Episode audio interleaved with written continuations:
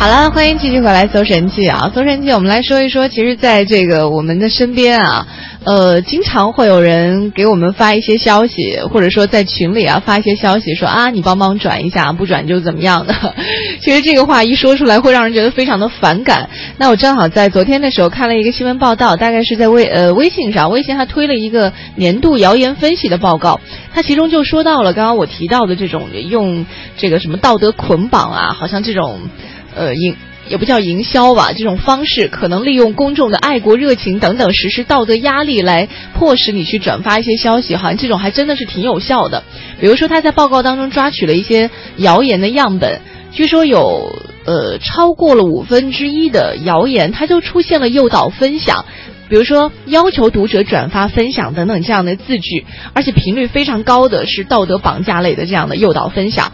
呃，就是说强调为了爱心而转发的，比如说为了妈妈，为了什么什么什么的哈，就是不转不是中国人之外呃之类的。那另外呢，像迷信类的诱导分享也占有很大的比例，比如说。呃，就是说你你如果转发之后你会有好运呐，呃，或者你的全家人属什么属相的，你都会有什么什么呃走上什么什么运呢？如果不转发又会遭厄运等等这种非常讨厌的字眼。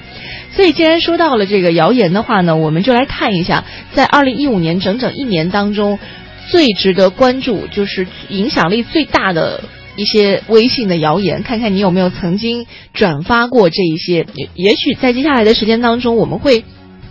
再次遇到类似谣言的时候，我们可以多一些的免疫力。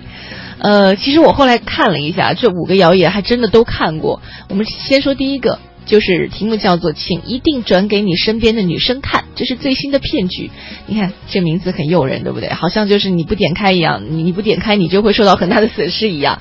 它这个主要是说什么呢？就描述的是七个。针对女性的骗局，其中一条就是说，女生在路上看到一个小孩子迷路，带他去他说的住址，在摁门铃的时候被高压给电到了。这故事可能很多人都听到了吧？其实呢，这个有相对呃相应的辟谣的团队就说了，对于按门铃被电晕的消息啊，警方说没有听说过这一类的案件，因为作案的手法其实成本还真的挺高的，漏洞也很多，所以在现实当中是很难实现的。这个是一个谣言，另外一个谣言呢，就听起来更瘆得慌了。题目是中南海一号档案解密，老毕后悔完了。这个也是结合了很多的热点，主要就是说我们现在的用水啊、粮食、文化、工业，包括像国防和和平，都应该归功于建国初期的建设，大概这么回事儿。其实和这题目完全没有关系，呃，完全是一个吸引人点击的一个幌子和一个噱头。呃，像刚刚说到的秘密档案档案在里面也是完全没有，所以这个也是。在二零一五年被评为了五大谣言之一。另外还有一个谣言呢，就是题目是这七种肉，医生已禁，比砒霜还毒。你看，关系到我们的生活，关系到我们的身体健康，所以大家也是非常关注的。有一个耸人听闻的题目，把食物和砒霜做了比较。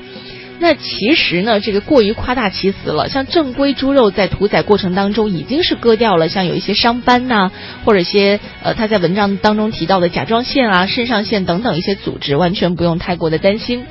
还有一个是家里的这两种液体一旦合体，马上就死亡，速速扩散，这是一个。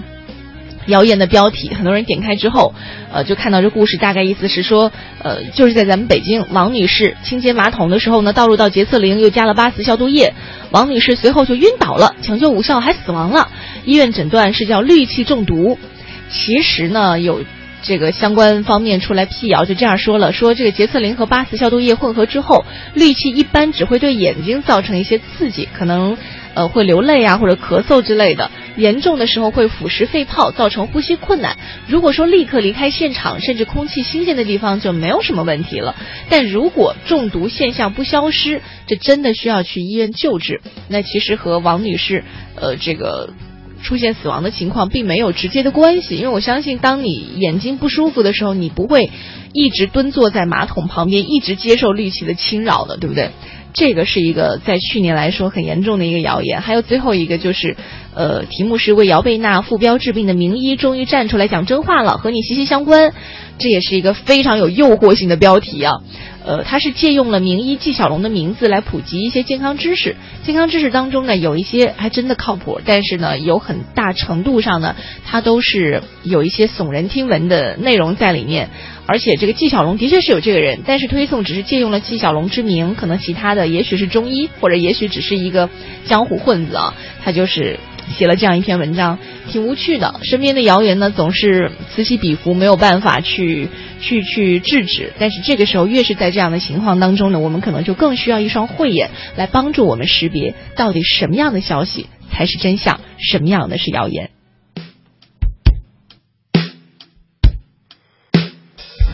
小雨纷纷的夜，我回到家我们是那满天闪烁的星星，我看着远方，不悲伤，不仰望，蹒跚的小路上，有夜莺在唱。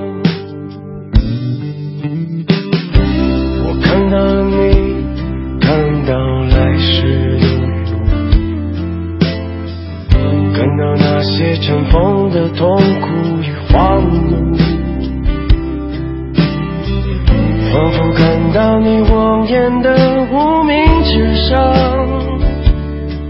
盛开着娇艳的鲜花。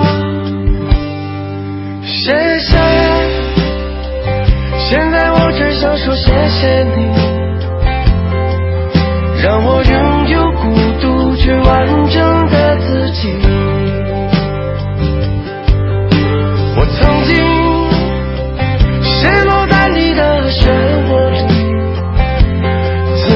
些伤让我明白了幸福的含义。时光真甜蜜，但一切已太晚。我不再等你着迷。满脑都是你。可当我在街角的杂货店看自觉的泪水却依然夺眶而出。谢谢，此刻我只想说谢谢你，给我如此悲伤却刻骨的回忆。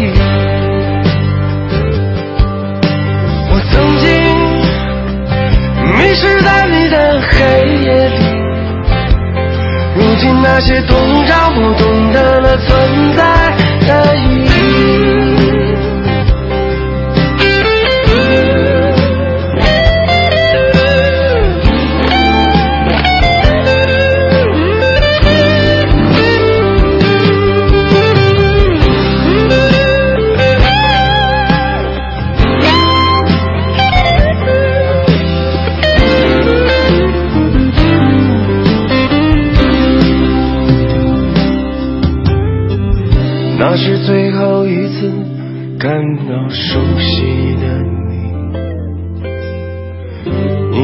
在另一个陌生的怀抱里，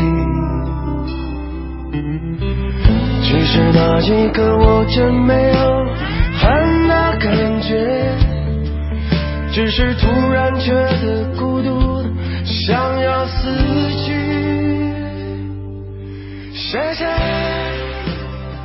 现在我只想说谢谢你。